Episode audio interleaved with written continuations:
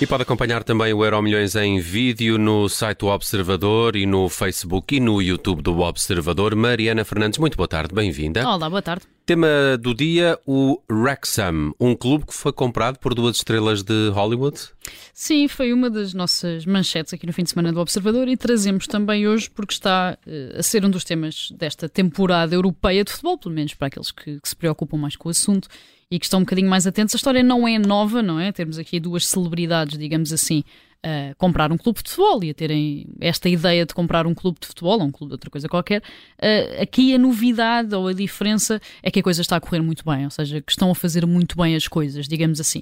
Este Wrexham é o clube mais antigo do país de Gales, foi fundado no século XIX, tem como ponto alto a chegada ao terceiro escalão inglês já nos anos 50 e está atualmente e desde 2008 enterrado na quinta divisão do Reino Unido, portanto não consegue subir à quarta divisão, que é a primeira totalmente profissional, há mais de uma década e entrou até em falência em 2004, foi salvo na altura por um grupo de adeptos que não quis ficar sem clube e que salvou através daqueles supporters trust, muito à, à moda inglesa, e a verdade é que tem vivido um período uh, francamente complicado desde então.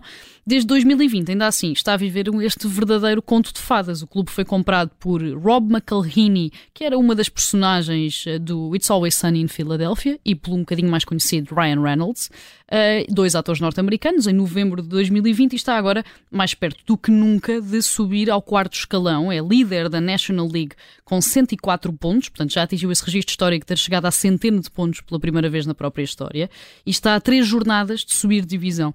McElhenney e Reynolds chegaram ao Wrexham porque o primeiro convenceu o segundo. Ele tinha assistido ao documentário Sunderland Till I Die sobre o clube, o uhum. Sunderland, e sobre a comunidade também à volta do Sunderland. Durante a pandemia ficou apaixonado pelo futebol britânico e convenceu depois então Ryan Reynolds, um dos melhores amigos, a acompanhá-lo nesta aventura que inicialmente custou apenas, e apenas, claro, com muitas aspas, mas no mundo do futebol é apenas uh, 2 milhões e meio de euros. Ainda assim, esta uh, decisão de comprar o Wrexham não foi ao acaso, ou seja, eles não, não decidiram por acaso comprar este clube, estabeleceram uma espécie de sistema de pontos com várias premissas, portanto, criam um clube com infraestruturas próprias, com história, com uma massa associativa relevante e com uma situação financeira que permitisse investir, e acima de tudo, queriam que existisse a possibilidade de criar uma narrativa. O Wrexham foi o eleito. Uh, pontuou algo como 38 pontos num total de 50 neste sistema que eles tinham encontrado.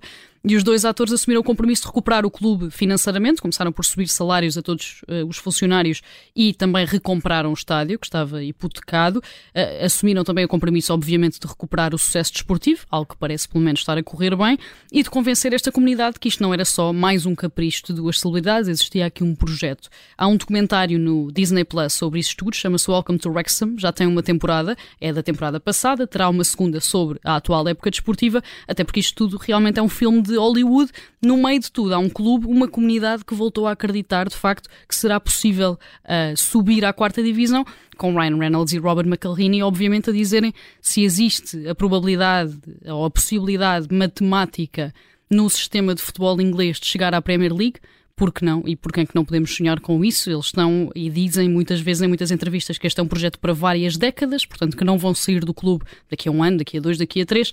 A ideia é ficarem lá durante muito tempo e têm este sonho, este objetivo de subir até à Premier League, chegar e até já devem ter rentabilizado os 2 milhões com o contrato com a Disney, não? Para fazer... Com o contrato com a Disney, com eh, nesta altura o patrocinador principal das camisolas é o TikTok, portanto as coisas estão claramente, oh, exatamente, as coisas mal. estão claramente a mudar. Para o Wrexham foram buscar o Ben Foster, antigo guarda-redes da seleção inglesa, que estava reformado e que decidiu voltar aos relevados para fazer uma perninha ali no, no Wrexham. Portanto, obviamente as coisas estão a mudar, já não são o que era, há muito claro. dinheiro ali envolvido. Uh, e a verdade é que eles no último jogo em casa, um jogo bastante épico, porque venceram o segundo classificado, passaram para a liderança, o Notts County, uh, tinham 10 mil pessoas, portanto o estádio estava completamente cheio, aquele race course ground que eles conseguiram recomprar e dar de volta ao clube. Portanto as coisas estão a ser bem feitas, pelo menos até ver, e existe este sonho de chegar à Premier League, algo que, diga-se, não seria inédito. Houve a história do Wigan, que também, de uma assentada e com promoções consecutivas, conseguiu também ir da quinta divisão à Premier League, há coisa de 10 anos, pouco mais uhum. do que isso. Portanto, não é propriamente um sonho infundado, é algo que é possível fazer. Obviamente demora muito tempo e terá de ter e aqui muito investimento. Exatamente. Vamos ao futuro, uh, falar da conferência de imprensa de Juan Laporta, o presidente do Barcelona. Continua uh, nas, nas bocas do mundo. Continua, ele deu hoje uma conferência de imprensa para explicar o caso Negreira, aquele escândalo que surgiu no início do ano e que envolve o facto de o Barcelona ter transferido cerca de 7 milhões e meio de euros ao longo de 18 anos para José Maria Henriquez Negreira, que nesse período era vice-presidente do Comitê Técnico de Árbitros da Federação Espanhola, depois de também ele já ter sido árbitro. O caso está a ser investigado pela UEFA, com muito barulho à mistura, com capítulos praticamente diários, como o facto de o filho de Negreira dar boleia aos árbitros eh, em dia de jogo em Camp Nou, e lá porta então então decidiu dar essa conferência de imprensa hoje, com mais de 100 jornalistas presentes no auditório do Estádio dos Catalães. O discurso foi muito longo, mas não trouxe nada de novo. Laporta defendeu que não é um caso de corrupção desportiva, que Negreira era apenas um consultor e que os pagamentos em questão ao longo destes 18 anos não tiveram impacto direto em resultados de jogos. Atirou-se ao Real Madrid, que disse ter, ser historicamente favorecido pela arbitragem. Atirou-se também a Javier Tebas, o presidente da Liga Espanhola, que nas últimas semanas defendeu que Laporta devia demitir-se se não conseguir apresentar justificações válidas para tudo isto, e atacou por fim a UEFA, defendeu que o organismo que regula o futebol europeu está a aproveitar este caso para denegrir o Barcelona e assim destruir também um dos elementos identitários da, da Catalunha, ou seja, tornou a questão um bocadinho mais politizada do que ela na realidade é. No fim, Juan Laporta não deu novidade nenhuma, continua tudo na mesma. O Barcelona, que está muito perto em termos desportivos de voltar a ser campeão espanhol, eh, está a ser investigado por praticamente todas as instâncias competentes em relação a este caso e Laporta continua a recusar recusar, é afastar a admissão e ainda não é possível ter certezas sobre o que pode acontecer, sendo que o afastamento das competições europeias, devido a esta investigação da UEFA, está mesmo em cima da mesa. A ver, vamos qual é o futuro do Barcelona, que parece bem encaminhado para ser campeão em Espanha, mas uh, terá que resolver estes uh, problemas ainda uh, legais.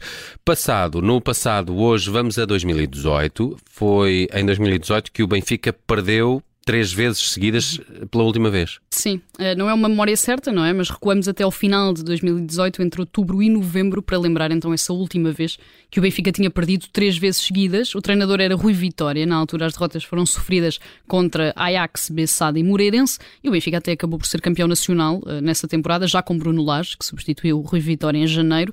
Quase cinco anos depois, o Benfica voltou a perder três vezes seguidas, agora contra o Futebol Clube do Porto, Inter de Milão e Desportivo de Chaves, e relançou por completo o campeonato a seis jornadas do final e depois de ter estado com 10 pontos de vantagem antes do Clássico da Luz. As tarjas já estavam encomendadas, acho que todos nós pensávamos isso, mas a encomenda pode ter de voltar atrás, porque o Futebol Clube do Porto já só está a 4 pontos e ainda existem duelos por parte do Benfica contra Sporting e Sporting de Braga, ainda que, deixa-me sublinhar, o calendário do Futebol Clube do Porto também não seja propriamente um passeio no parque. Existem jogos com o Vitória de Guimarães, com o Casa Pia, com o Famalicão, que podem complicar aqui um bocadinho a, a história. Ninguém consegue propriamente dar uma explicação para este momento do Benfica, ainda que exista sempre aquela questão da semana de férias que Roger Schmidt decidiu dar ao plantel na altura da pausa para os compromissos das seleções, algo que está a ser muito sublinhado, principalmente pelos adeptos do Benfica, eh, para justificar esta crise de resultados. Mas a verdade é que isso não explica tudo e existe uma quebra global de rendimento que tem exemplos paradigmáticos em Rafa, em João Mário, em Gonçalo Ramos, que no sábado foi substituído na segunda parte sem ter feito um único remate, o que é eh, bastante ilustrativo do que se está a passar. Pelo meio, Schmidt vai demonstrando cada vez mais que tem algumas dificuldades na hora de mexer o jogo para refrescar a equipa, ir atrás dos resultados. No sábado tirou Neres, que estava a ser o principal inconformado, lançou Tengsted antes de Musa, que até aqui era a opção primordial para substituir Ramos, e deixou Rafa em campo uh, durante os 90 minutos, quando era perceptível que o internacional português estava completamente aliado do jogo. A Liga dos Campeões pode acabar já na quarta-feira, porque a verdade é que o Benfica está em desvantagem nesta é. eliminatória, exatamente, nesta eliminatória dos quartos de final eh, e vai jogar a Itália, vai jogar a Milão, é sempre muito complicado. E o resto da temporada do Benfica pode ficar uh, completamente restrito a um campeonato que ainda pode escapar, ao contrário daquilo que era expectável uh, por todos nós. Para os adeptos há algum entusiasmo também com estas mudanças e com a perspectiva de, afinal não estava tudo tão Exatamente. Né, os 10 pontos e, e, agora para, para os 4.